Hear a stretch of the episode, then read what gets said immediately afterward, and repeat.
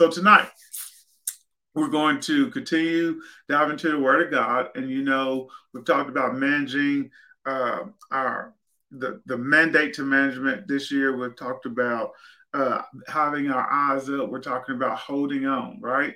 And so I want to continue to just kind of digest the the Word uh, of God from 2023. And this week, I kind of want to talk about the first sentence, which it says, Hold on to what you've heard this year and be prepared uh, for what is to come. And part of holding on, a part of maintaining means that you're going to have to be able to manage your mindset.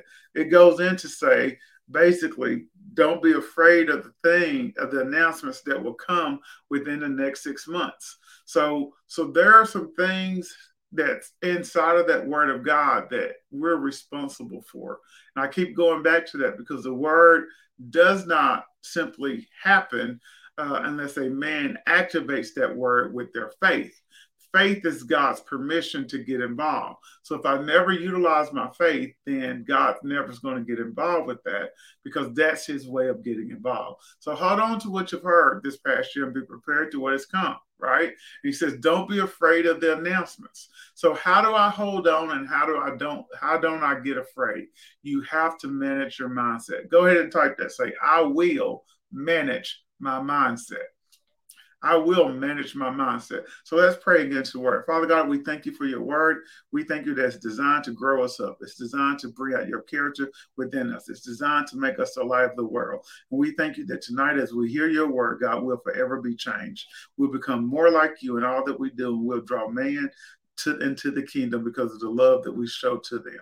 We thank you, Lord, that we show your fruit in this earth and that we are not distracted by our own agendas. We're not distracted by comparison. We're not distracted by the enemy or anything like that. Father, we thank you that our mind is managed because we allow the Holy Spirit to cause your love to be shed abroad in our heart. And we understand that your yes is important and your no is important, and that we trust you in all things. So we thank you for that now in Jesus' name. Amen.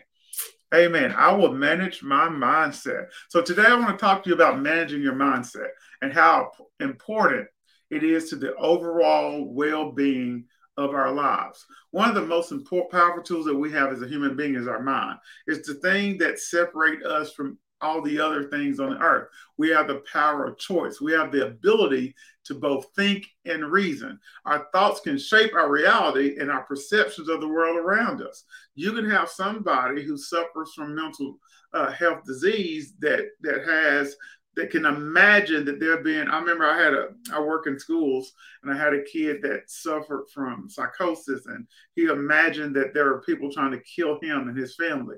And it wasn't real in our reality that we could see but to him it was real because real because the your mind has the ability to perceive things and create a world around you. And though it may not be reality manifested on earth in tangible form it could be so real to you that it produced the same fear the same anxiety the same mental heartache and all those things as if it was something tangible in the earth.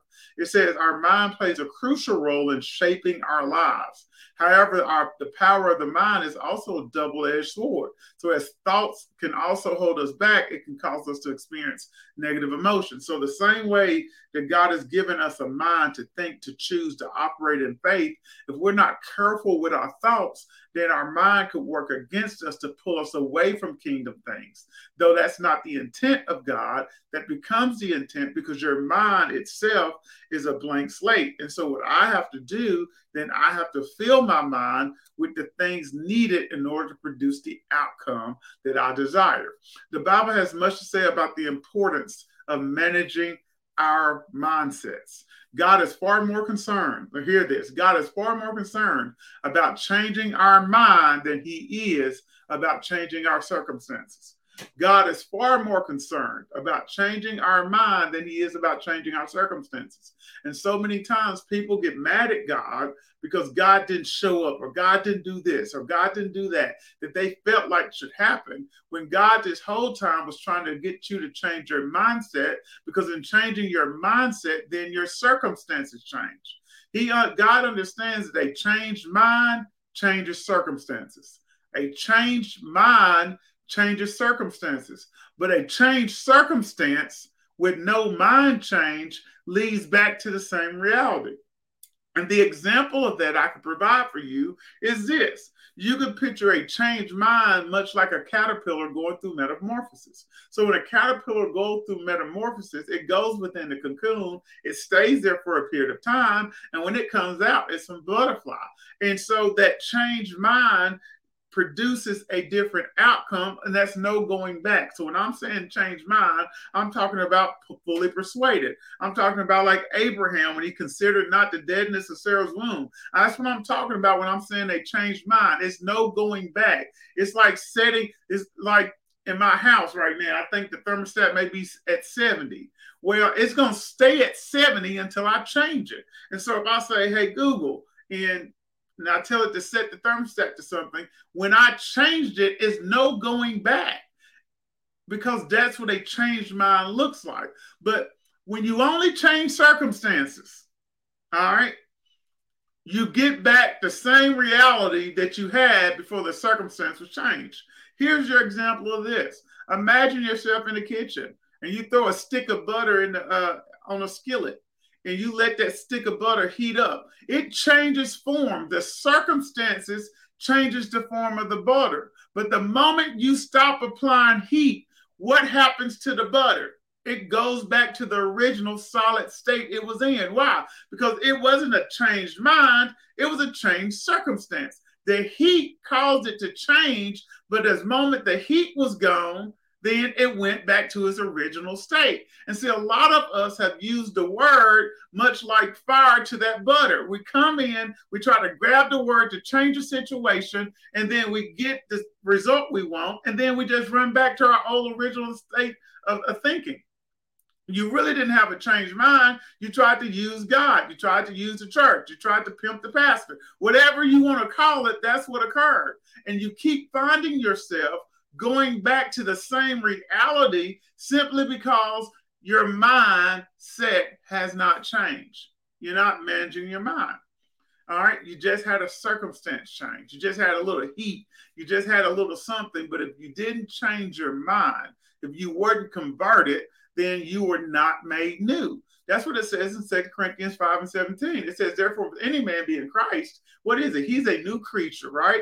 Old things are passed away. Behold, all things are become new. So when I changed my mind, when I decided to allow Jesus to be Lord, when I when I was converted from from being a to going to hell and to heaven, to being saved, set free, and redeemed, then I am a new creature. Why? Because my changed mind, much like the butterfly example from caterpillar to butterfly, it gave me the ability to become something new. So anytime I manage my mindset, it doesn't matter what the situation looks like today. A changed mindset can produce a new outcome. It doesn't matter if you're broke, it doesn't matter if you're poor, it doesn't matter if your marriage is on the rocks, it doesn't matter if your job is on, on whatever is happening. If you change your mindset to align with the kingdom. The Bible says, therefore, if any mind be in Christ. So if my mind aligns with the kingdom, then all things become new.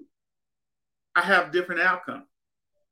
Why? Because my mindset aligns with the kingdom. It says the mind is important to God.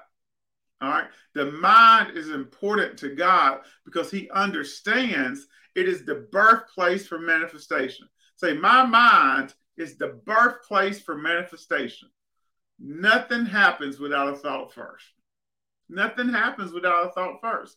My mind is important to God because He understands it's the birthplace for manifestation. That's why he tells us to renew our minds. That's why he tells us to meditate on the word both day and night. That's why he tells us that we need to study to show ourselves approved. He's telling us that because he understands that the real the real war is not waged in the earth. It, it takes place in our minds. So if I can manage my mindset, if I can control the war that occurs in my head, then everything else can come out the way I desire. But battles are won and lost in your mindset. It says the mind is important to God because he understands, once again, it's the birthplace for manifestation. Here's two truths that you got to understand. If you don't think it, it doesn't happen. If you don't think it, it doesn't happen. Think about today. What did you do today that you didn't think about first? Did you get dressed? Did you check your phone? Did you cook? What did you do today that you didn't think about? Even if you cut somebody out today, you thought about it when they cut you off in the road when you was trying to trying to get to your place, or they threw your change back or your debit card back, or somebody at work did something. Nothing happened. You didn't cuss nobody out and you didn't sow no seed until you thought about it. So if you don't think about it, it doesn't happen. Number two, the second truth is this your mind is a battleground for good or sin. Your mind is a battleground for good or sin. And, and, Paul tells us that in the book of Romans. He says, So I find that as a, find that as a rule, when I want to do what's good, evil is right there with me. He says, I gladly agree with the law on the inside. He says, I agree with the law, but I see different law at work in my body. What does it do? It wages a war against the law, what? My mind. Your mind, managing your mindset. What it says, and takes me prisoner with the law of sin that's in my body. So if I want to win this war, it's going to be won because I managed my mindset, because I won the battle uh, the war in my mind. And so that's what I want to make sure that we talk about tonight as we say, hey, we got to hold on. As we say, hey, don't be in fear as the you hear these announcements over the six months we got to be able to manage our mindsets. When things come that take us off guard, we got to manage our mindset. When, when unexpected things occur, I got to manage my mindset. And you don't start managing your mindset in the midst of crisis. You manage your mind, you start practicing managing your mindset right now when your bank account is good, right now when your health is good, right now when your marriage is good. It's not time to slack in your time you spend with the word so that in, in the off season when you may not have the trials and as many tribulations and you may not have received a sucker punch or unexpected news. Right now is the best time to be preparing for what we may hear in the next six months. Right now is the best time to be spending time focusing on the word of God and de- developing deep roots and understanding. Right, right now is the time to develop those throne room realities and see myself co-seated with Christ, understanding that His sacrifice on the cross paid for all of my sin. Right now is the time to understand that there is therefore no condemnation, so the enemy can't talk to me about things I've done in the past. The enemy can't talk to me about how I don't qualify. The enemy can't talk to me about how I ain't good enough. Jesus was good enough, so so am I because I'm co seated with him. Jesus was enough.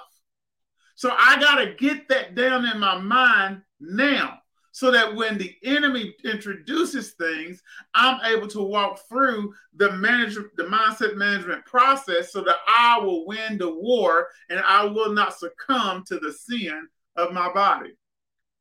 It says, but the thing we got to understand is the same way God wants our mind, Satan desires it as well, right? So God knows the mind is important, so he tells us to do all these things with our mind. But that's where Satan's playground is as well if you let him play. It says, whomever we allow to occupy the most space in our mind, that's who's going to win the battle. All right.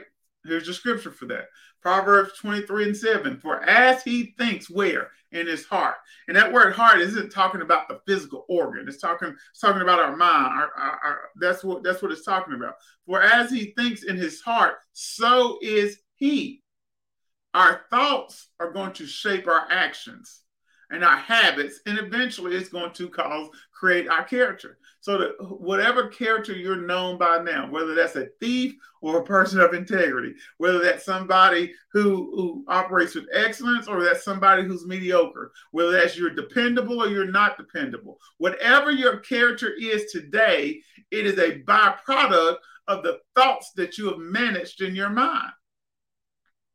Your thoughts shape your actions, your actions, your habits, your habits, your character. So when you leave your mind unmanaged, it allows negative thoughts to take root. And those negative thoughts will create negative actions. Negative actions create negative habits. Negative habits create negative character. And so if you got a character issue, then that character issue started with a mindset. If you're always attracting the wrong men, that wrong man starts with a mindset. You're attracting somewhere. You're attract. Your picker broken. You need to you need to bring them around more people or woman, right? If you always taking the wrong job, uh, or if you always stand on a job too long, all of those are things dealing with your character. And so what we got to do is manage our mindset because I ain't just I ain't talking about big sin. I'm talking about being in a place God not told told you not to be in. But your but your mindset holds you there like an anchor. Well, if I don't leave, then this won't happen. Or I don't know. My mama stayed here, my daddy stayed here, my everybody stayed here. That anchor to not move is a mindset right? That's a mindset. You're fixed there. And you sometimes you got to ask yourself, why do, and we'll get to it in a minute, why do I think the way I do? Why is this, why is this here? Why don't I feel like I can move out this city? Why don't I feel like I can leave this church when I know it's not giving me the word I need? Why don't why do I feel so connected to FOC, but I feel like I can't move over there? I can't attend church there. Why do I feel that that why do I feel that I can't drive from Little Rock to Fayetteville to go to church once a month?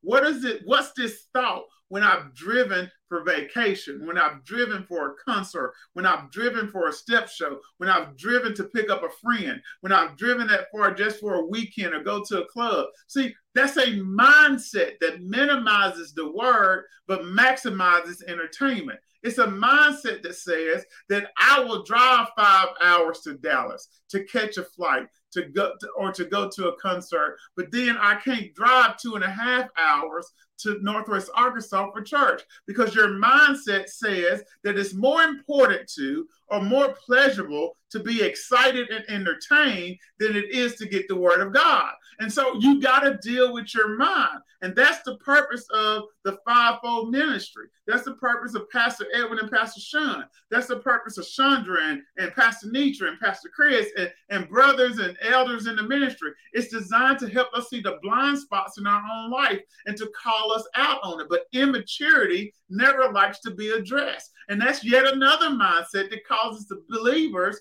not to be able to experience the goodness that God has for us because our immature mindset says that we don't like correction. Our immature mindset says that I'm grown like Pastor Edwin grown. He's 50, 51 now. I'm about to be 40. He ain't old enough to be my daddy. Maybe a big brother. I don't got to listen to him because your mindsets, all your mindset, if you're not careful, will always regulate uh, the man and woman of God to a point when you don't want to hear what they got to say, then they're no longer in that position. Your mind brings them down to your equal. But when they're talking about wealth and uh, millions, when they're talking about healthy marriages, when they're talking about healing, oh, now they're your pastor.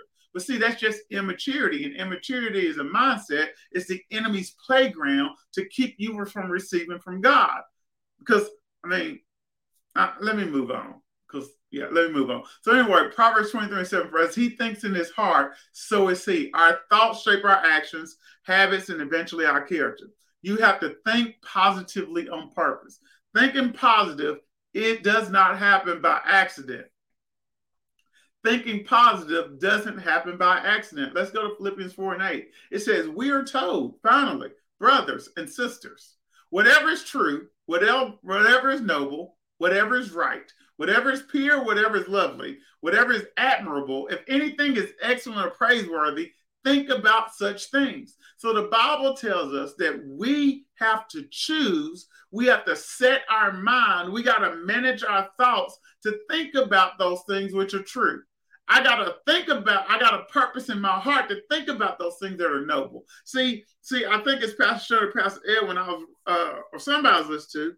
See, some people you can't see because of the stuff they do. Uh, I got some family members. I'll talk about me, so I won't talk about y'all. I got some family members, and I know they like belong to God. I know that they are saved, set free. I know that, that I pray for them, I, I fast for them, I do things for them. But when you look at their actions, in in reality, you want to say what you see. But you got to be careful about letting your emotions and letting your five your your senses be what causes you to respond in the earth. I got to say what the word says. So I know they out there doing drugs, but I dig for gold. What's the goal? What, that they're saved and set free? What's the goal? That they're delivered? What's the goal? That they're not addicted to sin, uh, to, to drugs? What's the goal? That they they belong to God and they're in their right mind? That's the goal. And so sometimes when you when you set your mindset to think positively, you really you're saying what God has said. That's digging for the goal. I'm digging for the goal because I want to see what God has said concerning my family. I want to see what God has said concerning the individual. So I can't see say what I see. So I got to capture that thought that says that they're a drug addict, right? We'll get to that in a minute. Uh, you because re- what happens is you see something and you receive information, and a thought comes to mind. Man, you see them doing drugs, and a thought comes to mind, they're a drug addict. So you receive information. Then you got to analyze that information methodically and in detail. So now that I received thought that I see, I know what the Lord has said about them. The Lord said that He will see that they're saved, set free, and delivered, and that their soul, their mind, their will, their emotions, their imagination, their intellect, their, their body, it all belongs to the kingdom. So I can't say what I see with my eyes, but my brain is processing the information because I'm receiving it. So then I got to analyze it in detail to determine does this line up with what the word says, or is this word this line up with what the world does? And when I'm analyzing it after an, an analysis, then I got to determine whether I'm going to accept or reject the thought. So am I going to accept the fact that my family member is a drug dealer, or I'm going to reject that thought. You got to make that choice. That's part three. And I'll go over in a second. And then after you've done that, you got to replace or you got to replay. All right. You got to replace or you got to replay that. And those are going to be some steps of the thought process in order for us to manage our mindset. So, like I said, godly thinking doesn't just happen by accident. No boy that's standing in a car has made you a garage, right? How many of you guys have stood in your garage before? I mean, standing in a garage makes you a car. I mean, you don't become a car just because you stand in a garage. Your, your hand doesn't become an envelope because you stick it in the mailbox. Being somewhere doesn't make you that item. No more than coming to church and sitting there makes you saved. Or being on this live tonight makes you a believer. If you're not acting out the word of God and exercising faith, nothing changes in your life. You must focus your thoughts on positive and uplifting things rather than dwelling on the negative or harmful thoughts. Wherever your mind is, your body will follow and your life will tag along. Wherever your mind is. And, that's that's that's that's what I have to tell myself. Rev, wherever your mind is, your body will follow and your life will tag along. So that means that if I have a mindset that I don't qualify for something, then your body will begin to cause you to believe that you don't you don't receive this. This ain't for you. And your life will tag along. You'll never make the six digits that Pastor Edwin said that we can make. Why? Because wherever my mindset is, my body's going to follow and my life is going to tag along. My life is going to follow whatever my most dominant thoughts are. So I got to be very careful how I'm managing my mindset during this time so that I could be begin to see what God has said. All right. Second Corinthians 10 to 5 says it this way. It says, We demolish arguments and every pretension that sets itself up against the knowledge of God, and we take captive every thought to make it obedient to Christ. So wherever my mind is, my body follows and my life tags along. So if I want my, you got to determine where you want your life to be. And once you know where you want your life to be, then you you, work as in like in uh, I forgot reverse orchestra uh, architect that reverse build it. I forgot what the fancy term is, but anyway, you know that God says, "I know the life that I have towards you." uh, for you. You know, He wants to have a good life, a life of prosperity, a life of abundance, a life of peace. That's the life that He wants for us to have. And so, what I got to do is, okay, if that's the life He wants us to have, what mindset do I need to have to accomplish that life? And so, it's our job to capture every reverse engineer. Thank you, Latanya. It is our job to capture every thought and then make it obedient to Christ. So when I get a thought, and we're about to talk about the thought process in a second, when I get a thought that's contrary to, when I receive a thought that's contrary to the, the kingdom of God, I analyze it thought, I, re, I accept or reject it, and then I either replace or replay it. And so those are the things I got to do. And the Bible tells us that's our job. Our job is to take captive. It's our job to take captive. It says, put that scripture back up there for me, 2 Corinthians 10 and 5. It says, we demolish. It didn't say God demolished. We demolish. That's you and I. Every pretension that sets itself against the knowledge of God. So it's our job to demolish arguments. It's our job to take captive every thought and make it bow or make it obedient to Christ. So think about it like this think about your mind is much like an air traffic control tower. It's observing all the planes, every thought that's coming through. Think of it as a plane. And it's and the job of that tower is to make sure that every plane plane reaches its designated location safely, right? It achieves what it wants to do safely. So your mind is much like an air traffic controller. And what you got to do is anytime the air traffic controller can analyze and do many different things at many different places, it's controlling hundreds of planes at a time. And anytime a plane gets off route, what it does is speaks to that plane and brings it in obedience to the plan that the traffic control tower has for it. So, as a believer, our job is use the Holy Spirit as our air traffic control tower. It sees everything, it knows everything. And any thought that enters our life and Holy Spirit says that doesn't line up with the word, is then our job to bring that thought into obedience of Christ or bring it into alignment with Christ. So the you get a fleeting thought that says you're broke. Well, as your the Holy Spirit, the Bible said, the the, the, the word says that I'm blessed beyond favor. The word says that I, I have more than enough. The word says that he'll open up the windows of heaven. The word says that men are pouring to my bosom, right? If you're a giver and a tither. That's what the word says. So where is this word coming to me that I'm broke, that I don't have enough? It's the enemy trying to play in the playground of your mindset. And so once you receive that word, then it comes to you. You don't always get to control what comes to your mind, but you do get to control what comes to your mind, right?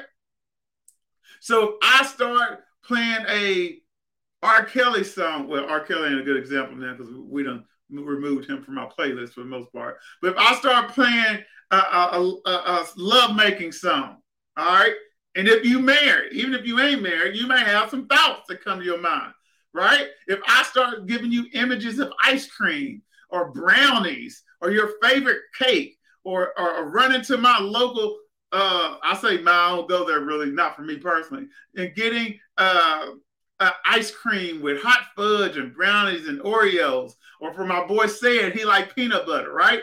All of that begins to create an image. And you don't all, why? Because based on your input, you do get to control what you receive. You know why I don't think about smoking cigarettes?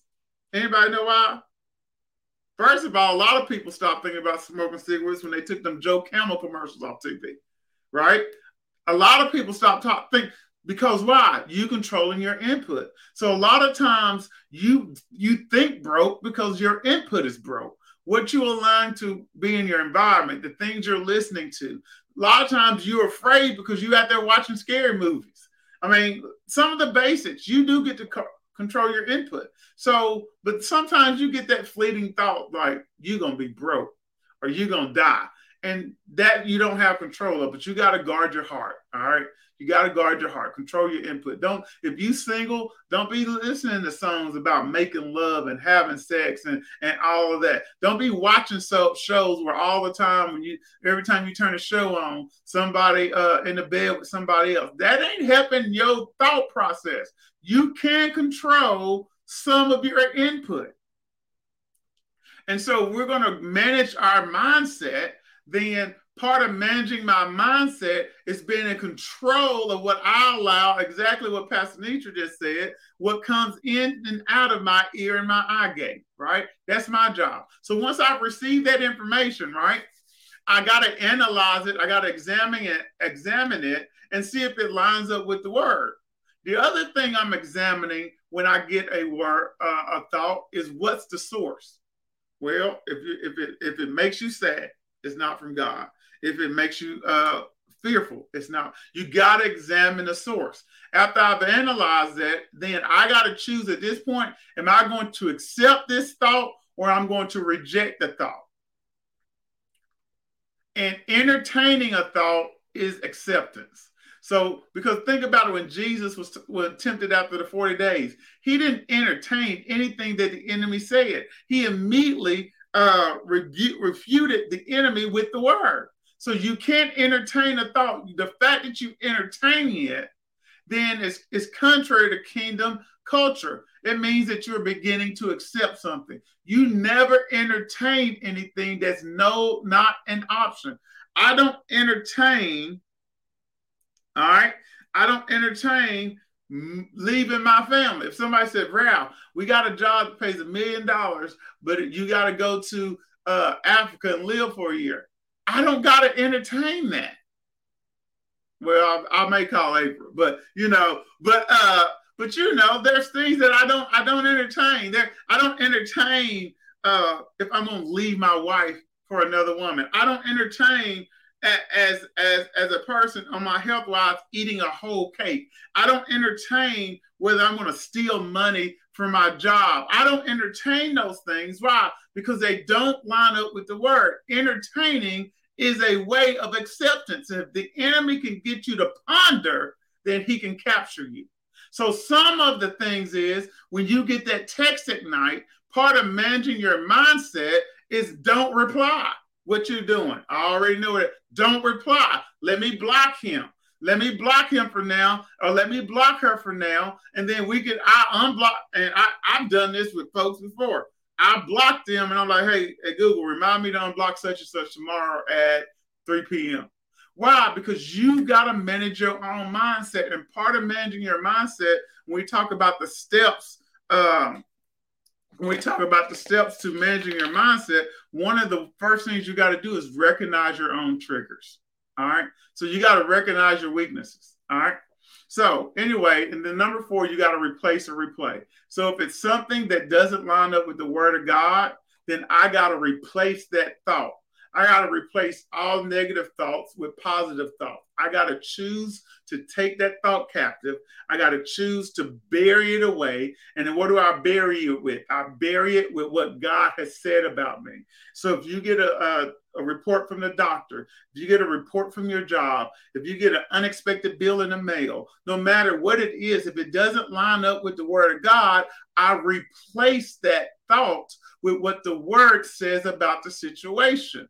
And that if it is a thought that lines up with the word of God, number four is replay. So you're either replacing it or you're replaying it. So what? So the, I get a thought like, oh man, the word says I'm wealthy. The word says I'm whole. The word says I'm healed. I replace that. I replay that over and over in my mind until it becomes what we talk about in Romans 12 and 2, where he says, Do not conform to this pattern of the world, but be transformed. How? By the renewing of your mind. How do I renew my mind? I replay what the word has said about me. It says, then you'll be able to test and approve what God's will is his good pleasure, pleasing, and perfect will.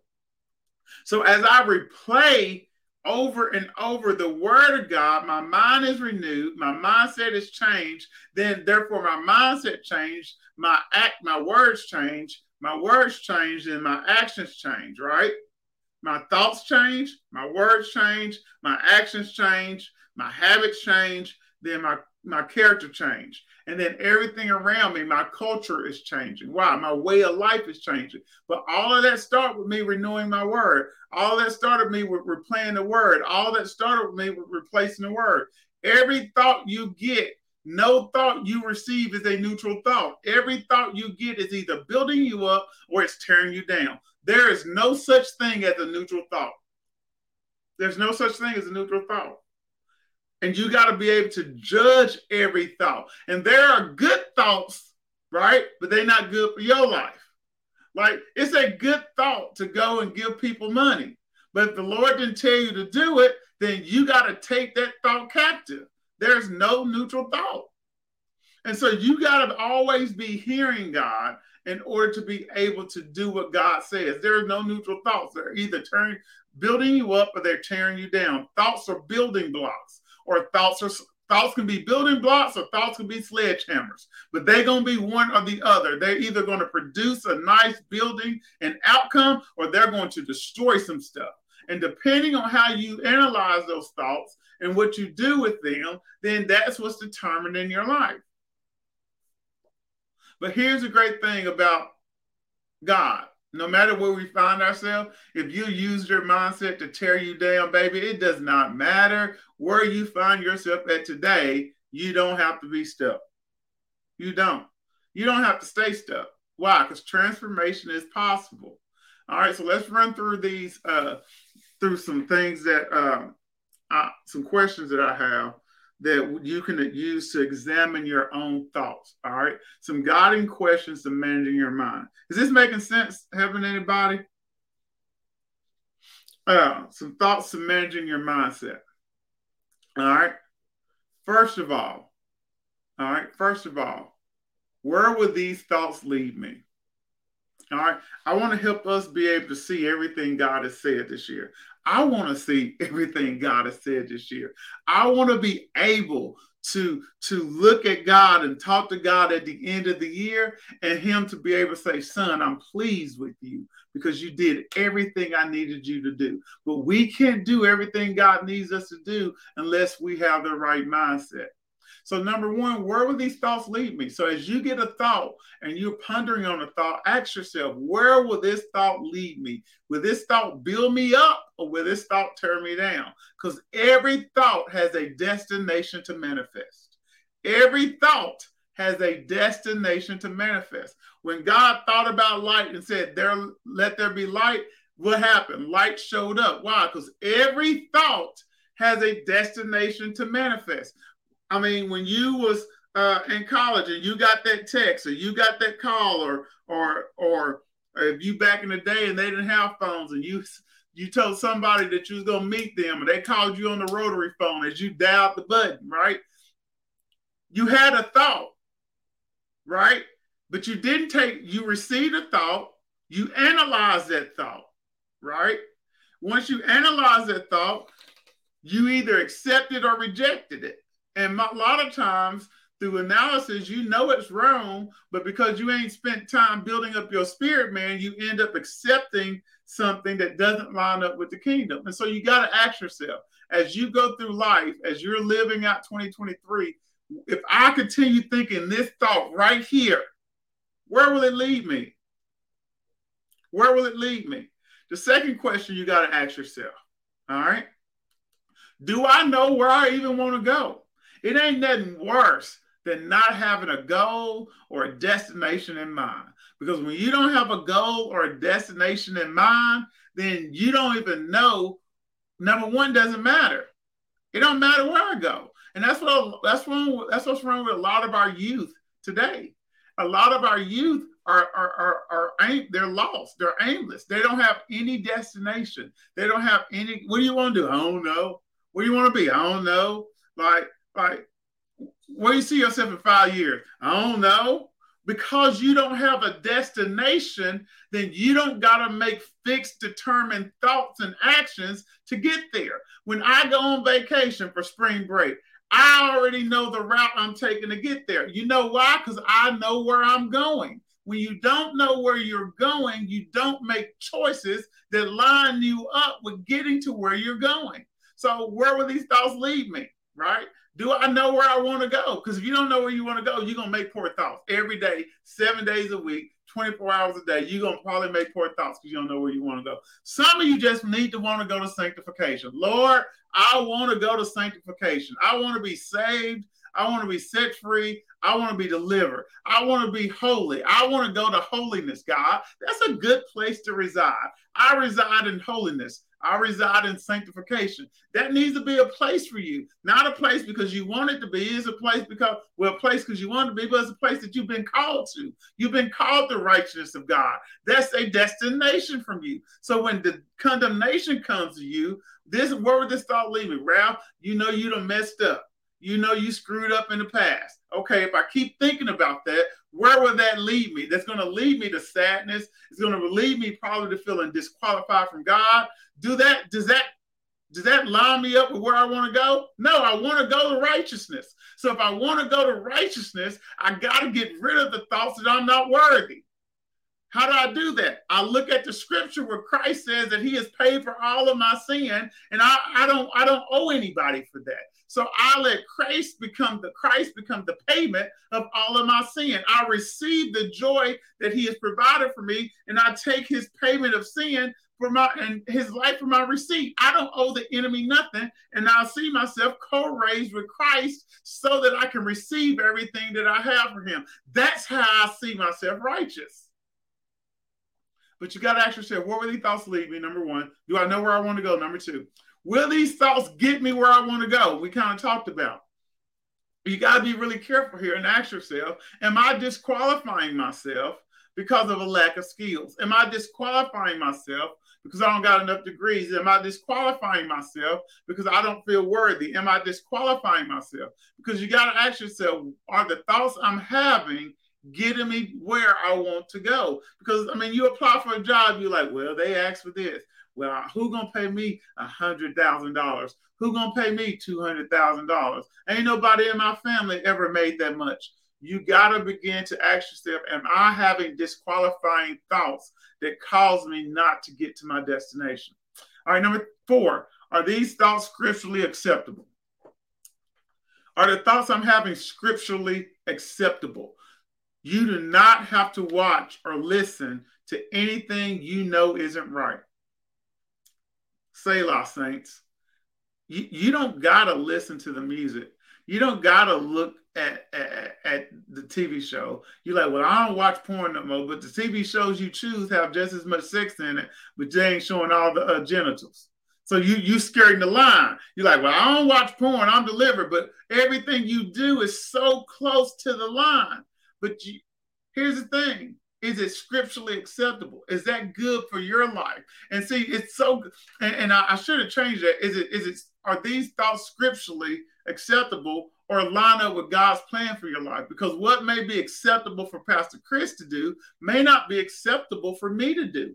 Like if God's talked about manifesting healing, He may tell Chris to drink water. He may tell me to exercise and work out 30 minutes a day. He may tell you to, to fast. He may tell somebody else to do something else. So I got to ask myself, do these thoughts line up with the word or the word, the word, the written or spoken word of God? Number five, will these thoughts build me up or tear me down? We already talked about that. There are no neutral thoughts. All right, there are no neutral thoughts. Once again, what are we doing? We're going over the guiding questions to manage my mind. Number one was where will these thoughts lead me? Number two, do I know where I want to go? Number three, will these thoughts get me there? Number four, are these thoughts scripturally based? Number five, will these thoughts build me up or tear me down? And number six, could I share these thoughts with somebody else? If you just paused, how many things could you not have done that was ungodly if you would just pause on number six? You know, before you cheated, before you stole, before you did the drugs, before you did this, could you share these thoughts? Could I call up my pastor and share the thought that I was having with my pastor? If the answer is no, then most likely can I share this with an elder? Can I share this with one of my sisters who I know live for the Lord? Not that sister who you know that say they love the Lord, but they sleeping with everybody. Not the sister you say love the Lord and she told you that look, God told her to stop shopping, but she's still shopping. Not that sister. Can I call a person of accountability and share these thoughts with? and they still. Can I do that? Because if you think about it, a lot of things that we do that's not the right thing to do, we don't do publicly. So ask yourself in managing your mindset, can I share these thoughts with somebody else? And then number seven, and this is one that you got to really spend time in. Where did this thought originate? Like, and and and that's the question I'm asking myself at now. Where did this thought? Even when you think about the concept of love, right? Like I had a grandma who loved herself literally, literally to death. My mama loved herself literally, literally to death, literally uh, to death. And that's a concept of love, but that's not the love of God. And if you're not careful, your thoughts will begin to have you loving in a way that you've seen other people love, even though it's contrary to what the kingdom love looks like. And so you'll find yourself giving your money away, giving your time away, giving your energy and your mind away, giving your your your energy away. You'll find yourself depleted because the love you saw growing up said that you gave everybody anything that you have. You'll find yourself having savings that's depleted because every time a family member or somebody close to you call you, you always feel like you need to give because in your mind it originated in the way that you saw money flow in and out of your house and the way love was shown was that anytime I had something and somebody dear to me needed something, then I had to take that and give to them. And so, because that's the way that you see love, and people utilize that to make you feel bad. Well, you know, you and April make all that money. You, you know, y'all got extra. And one time I told somebody, I was like, hey, look, you do know at that time I paid 14 14 1500 dollars in daycare you do know i have a nice mar- mortgage you do know i like this like oh i didn't know you pay all that money you never asked because every time you call me all you was doing is thinking about yourself. But when we have thoughts we got to re- figure out where they're originating from. Your concept of money, how you saw money spent, how you saw money flowing in and out of your life. Because you can have a job making $100,000 a year, but if you're not careful, your thoughts will have you spending $105,000 a year, $125,000 a year. Why? Because your mindset concerning money hasn't changed. Though you're making more money, you're still spending more than you're making. You're always wondering why you can't get ahead. It's not, and it doesn't matter if you make a million because now you're going to spend 1.5. Because you got to think about where this thoughts originated. Why am I doing what I'm doing? Why am I acting the way I'm acting? Why do I feel like I always got a man? Because you don't have a whole concept of what it means to be single. You don't need a man to be whole. You don't need a woman to be whole. You don't need a woman um, to be married to be whole. You are a complete person all by yourself. You don't need nobody else. But if your concept is that you got to have somebody to feel whole, and that's what that's what your mama has done. That's what your dad. I mean, that's what that's what you've seen. Because here's the thing that we got to understand is that we cor- correlation is a is not a reason for causation. Like, and, and here's the example I give you: a rooster crows in the morning and the sun rises in the morning. They are correlated, but the rooster crowing does not make the sun rise. Y'all understand that? Makes sense? They just correlated. They connected. They happen near the same time. But that one doesn't, I mean, that doesn't make that happen. And so what you got to understand is being single and being married, being married doesn't make you or cause you to be whole. You can be whole right now. There, I mean, there's not the correlation is not the causation. They don't. That doesn't make you complete. You're complete in your singleness. If you're single right now, you should just say that I'm complete in my singleness. I am a whole person all by myself. If I never have anybody, I'm still going to see the goodness of the Lord. I don't need anybody else. Success is not determined about being married. Now, does it happen sometimes? Yeah, because a marriage is a team. April grows me up, I grow her up.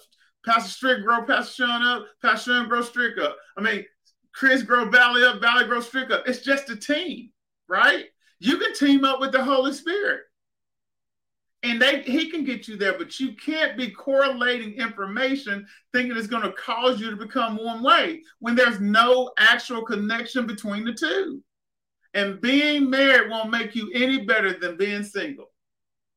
It just won't. Concept of sacrifice. I don't got to sacrifice everything.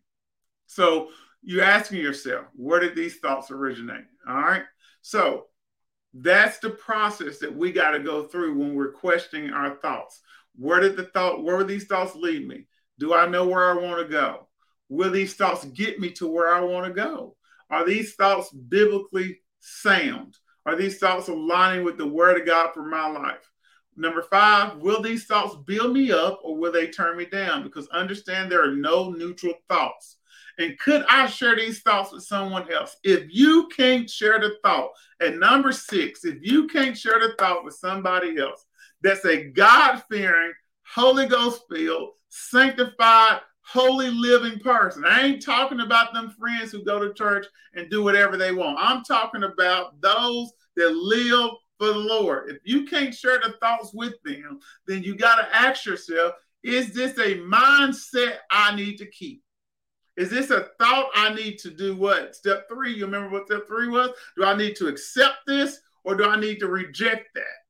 And if you can't do number six, number six, almost by default, if I can't share it with somebody else, it's a rejection. And I need to do replacement. I need to replace that thought with something else. All right, then number seven, where did these thoughts originate? And one of the things that originate before I move on is that the concept of commitment, right? If you're not careful, you'll you'll let your you'll let excellence, you'll let a bunch of things convince you to be more concerned about somebody else's vision than you are about the one God has given you. You you will make you will make something important when God has told you to do something else. Uh, I was having a, past, uh, a conversation with Pastor Sean Asher. He told me this at the fire conference, and it's it's crazy because I've been thinking about it now. It's not crazy. It's just it's the word of God. Uh, now she's like, Ralph, you can't love another. You can't love another man's business so much. You can't care so much because you're not the final decision maker. And so when you understand your concept of commitment, you got to be understanding. You got to ask yourself, why? Where did this thought come from? What is the origination of this thought? Why do I care so much?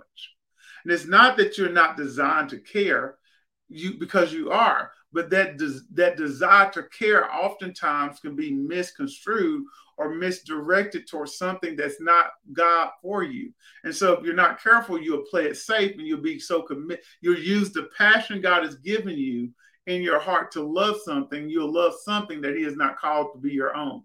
You'll stay on a job too long. You'll stay in a relationship too long. You'll stay committed to, to this or that too long. You'll use comparison. Comparison is the way the enemy uses our mind to derail God's plan for us. Because if all I do is compare myself to Pastor Edwin, and, and, I'm not designed to be Pastor Edwin, and I'm not equipped to be Pastor Edwin, and God has not given me the skills, the talents, the abilities that He's given Pastor Edwin, then the, the enemy is going to use my thoughts to derail God's plan by getting me to, uh, by playing on the playground of my mind with the uh, comparison. And so that's why it's so important that we control these thoughts and that we focus on God. Because when we focus on God, then God is never comparing us to anybody else. All God is comparing us to is the word and the plan that He has for our life. He's encouraging us, hey, Everett, come on, son.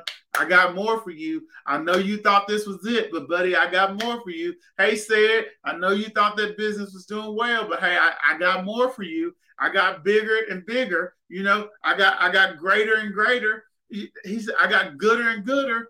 But if all I'm doing is comparing myself, comparing myself to somebody else, this is the opposite of comparison.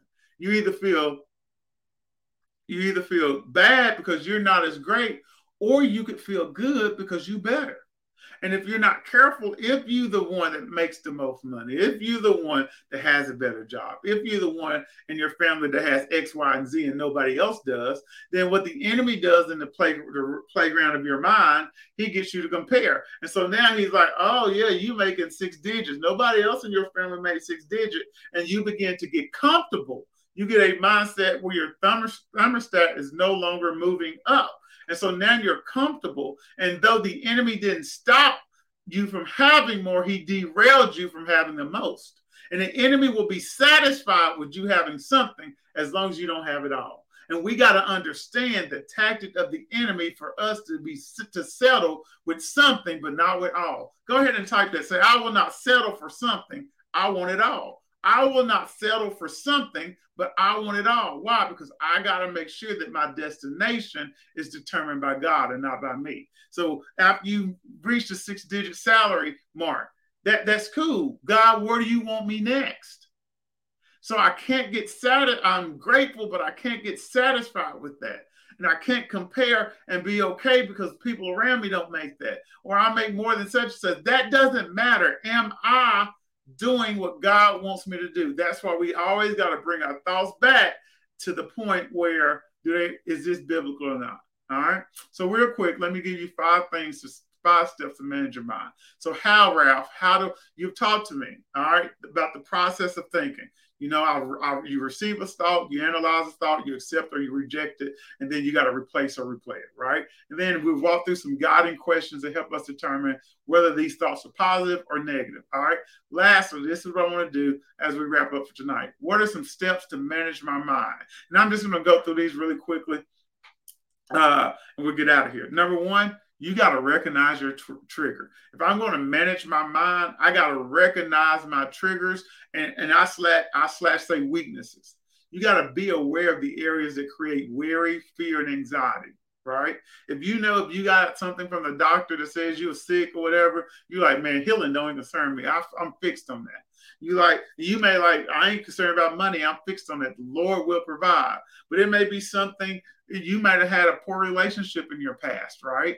And, and somebody uh, infidelity in a relationship, and you may be married now or, or, thinking about getting married because you were divorced before, and and so now. Um, that person is doing something that puts you in mind of the other person. So now you're beginning to have worry and fear. Or it may be money that's your issue. Anytime the last time the economy went south, you you you didn't know what you were going to do and you lost your house or you lost this or you lost that. So now when things look similar, you begin to have fear. You got to recognize those triggers and then you got to work now to keep guard against those things. Because you know that's what the enemy can use to against you, that's where you spend more of your time uh, strengthening up. Like if I got huge biceps, then I may not need to keep working on my biceps. I may just need to work on my abs because that's the weak area. Because you got to understand that any place the enemy can find weakness, he is going to attack that area. So I got to be aware of my triggers. Don't let your guard down.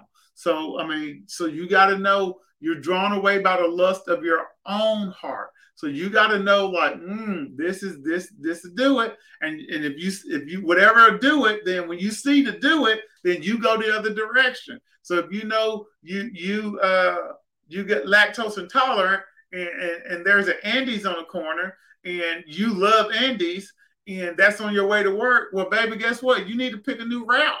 Like, know your triggers. Don't think more highly of yourself than you are. Don't, I mean, put up those barriers. Barriers and fences are healthy. That's okay to have. So recognize your tr- triggers, and that'll help you manage your mind. Number two, resist with the word. So when the enemy comes, talks to you, just like Jesus, and the, uh, after he had fasted, when the enemy talks to you, all you say back is the word. There's no conversation. You're gonna be broke. No, I'm not. I'm the blessed and highly favored of the Lord. I'm blessed coming in. I'm blessed going out. He dies so that he died so that my life may be abundant. He wishes above all things that I prosper and be in health. So I resist with the word. That's how I'm going to manage my mind. Number three, I renew my mind by retraining my thoughts. I renew my mind by retraining my thoughts. That's Romans 12 and 2. I renew my mind by tra- tra- retraining my thoughts. Prior proper planning prevents poor performance. Prior proper planning prevents poor performance. So I continually renew my mind. I continue to replay scripture over and over in my head. I consume the word in season and out of season. I meditate on it day and night. So I don't have to get ready if I stay ready, right? I think that's Chandra. That's I hear Chandra, I hear a voice every time I hear that. You, you don't have to get ready if you stay ready, right? So so I'm always in the word, not because I'm afraid, but because as a as a citizen, I know how I have to manage my mindset. And anytime I'm in war or anytime our soldiers are, are, are out, they somebody's always alert. Some of them may be playing, but some of them they're always alert. There's always a watchman out. And so you got to understand that you always got to be watching. Number four, in managing your mind, steps to managing your mind, you got to have relentless effort. It don't matter what shows up, I'm not quitting. It doesn't matter what show up, I'm remain steadfast. I'm going to remain unmovable. I'm going to always abound in the work of the Lord because this is what I know that my labor is not in vain. My faith is not in vain. My believing is not in vain. My standing is not in vain. I think it's Gloria Copeland that says that if you're willing to stand forever, you won't have to stand for long. I have relentless effort. I don't cave in. I don't quit. I will stand forever on what God says, and when I choose it, I won't be standing for long. And then number five, you gotta you gotta regulate. What am I regulating? Tame your team, tame your tongue, tame your heart, and tame your input. You gotta tame your team. You gotta tame your tongue. You gotta tame your heart, and you gotta tame your input. Watch what you allow go into your ear and eye gate. If you know that COVID bothers you, quit reading all the news about COVID.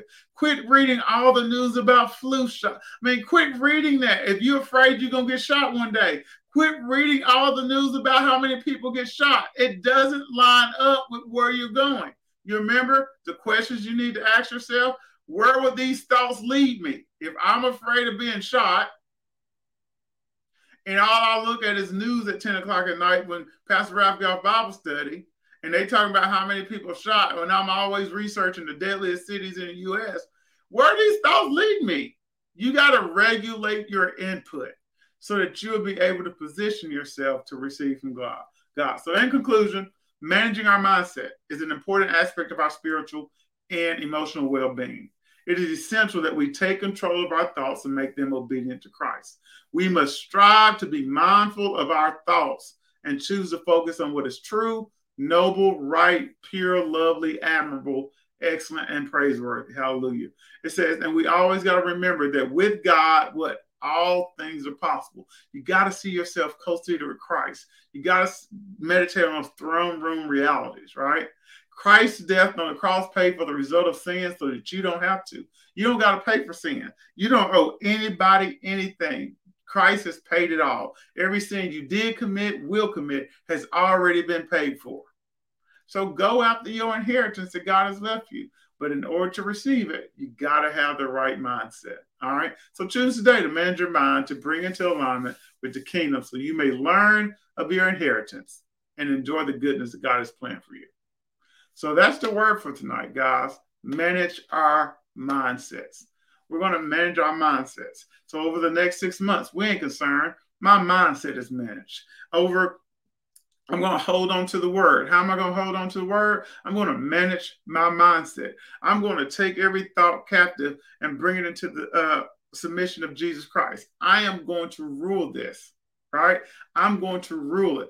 I got people on my job I don't really care for. They may not care for me, but I'm going to be open to hear from God. I'm not going to respond to them in a negative way. Whatever your thing is, begin to know your weaknesses and know that so that you don't allow the enemy to play in the playground of your mind. Because when he does that, then he's always going to hurt hurt you in the long run. All right, let's go through these announcements real quick. First things first, you guys do know that at FOC we have 100% tithers. 100% tithers. So how do they tithe? How do they give? Right? How do we do that? And we thank you for all that you do. I think Pastor Evans said, uh, and uh, one year, I think this past year, uh, not this past year because I know he's working on it, but uh, over uh, the pandemic, we gave over two hundred fifty thousand dollars in benevolence. That's because of you. And we're we're not the biggest church out there, but we got churches twice, ten times our size, not doing what we do for the kingdom. And because of you, we make that possible. So we appreciate you. We appreciate you hearing God and sowing to the ministry. We appreciate you hearing God and sowing into your communities. We appreciate you hearing God and finding individuals in restaurants and gas stations to sow into them. And so we thank you for that. We thank you for the impact you make on the kingdom through your through the money that God has blessed you with. And understand as you give to FOC through the uh, ways uh, on the screen, and as you give to people, know that God is refuses to do do without a quick, prompt to giver who who heart is in their giving. He's he refuses to do without that. So God, make me the man, and I'm going to always be distributing your wealth in the earth. Right. So we thank you for that. All right. So that is your opportunity to give. You can go to the website and give. Reminder: your next opportunity to be with us is Friday for Champion Circle. All right, we'll be together Friday at 6:30 a.m. Then Sunday morning we'll be here with Pastor Chris. Uh, at her on her page, Christian Valley Worships, and then we'll be followed by Pastor Sean and Pastor Edwin for Sunday celebration. Remember, Sunday celebration starting the week of February the 6th will only be broadcast on the Fellowship of Champions page that many of you are viewing now and the Fellowship of Champions YouTube page. On Mondays, we will have strategies for success. There will be no changes on Monday. It will still be streamed from Pastor Sean's personal, Pastor Sean's professional, and Pastor Sean's YouTube page. On Tuesday nights, the first Tuesday night of the month, we will always have uh, relationships one on one, and that will be streamed from uh, Camp Strick's Facebook page, Edwin and Sean Strickland. Uh, and make sure you go like uh, the page, go up there and sign. I think I saw them today that we had 300 people uh, already registered attending and about 382 people interested. Go ahead and be number, uh, make that number over 700 tonight. Go ahead and make take care of that. All right. And then on Wednesdays, on Wednesdays, we have uh, Wednesday night prayer that will starting February the 6th. That will be broadcast only on the Facebook page, Fellowship of Champions Facebook page and the Fellowship of Champions YouTube page. All right, and then followed by Ignite at 7:15. That will continue being Zoom. If you need more information, you can access the Zoom link at focchurch.com. Um, All right. Also, Victory Zone on Demand. Y'all need to get y'all kids in this chill lesson. Man, I'm, I'm making mine marinate in it. They don't watch it a few times. It's about having the right attitude. It's about controlling your emotions. It's about handling situations that are not positive. Honestly, I, I like I like listening to them because I mean, even as an adult, I get something out of them. But don't forget about your babies because the better foundation you establish for them now, the better they'll be as younger as as teens, young adults, and adults. All right. So make sure you get them plugged in, and then uh, we'll be back here next Wednesday um, uh, for refresh Bible study. All right. So don't forget about the huddle. All right. The huddle will be February the 5th in Fayetteville at a Northwest Arkansas location at 11 a.m. Pastor Edwin has asked all of us to be in attendance. So that means uh, that you fix your mindset. that means that you go ahead and make a way to get there. You know, of course, there may be some that can't be there, but I don't automatically dismiss it because it's inconvenient. Because you don't you don't want God to dismiss what you want. So I mean, I don't dismiss a word because it's it's it's just it's inconvenient because you need to grow up. So we look to have a house full uh, on on February fifth. Then we make sure uh, we sing happy birthday to Pastor John because our birthday will be the next day. All right, that's all the announcements tonight. I appreciate you guys. I love you. Thank you for worshiping with us tonight uh, at Fellowship of Champions. Uh, if you are not, if you don't have a church home already, I encourage you to make FOC your church home. I mean, we're an awesome ministry. We we specialize and teach people how to win in life. All right. We do that by teaching them to walk in love, live by faith, and experience God's prosperity in every area of your life. That's what we're committed to. And if you want to be a part of that, run on over to focchurch.com, sign up for become a partner and let us know that we, we, we go together. Let us know that we family. Because as part of the family, we're praying for you. The intercessory prayer team, they're praying for you. You're covered in prayer.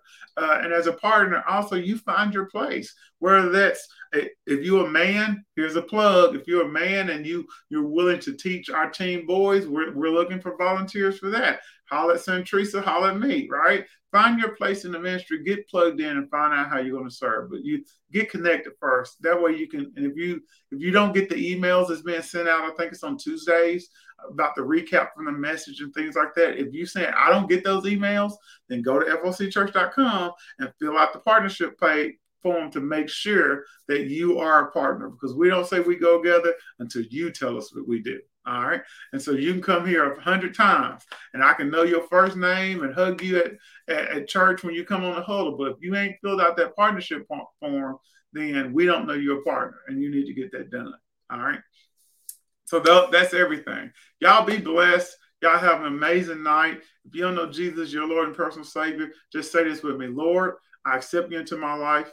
I thank you that you have saved me. I thank you that my eternity will be with you in heaven.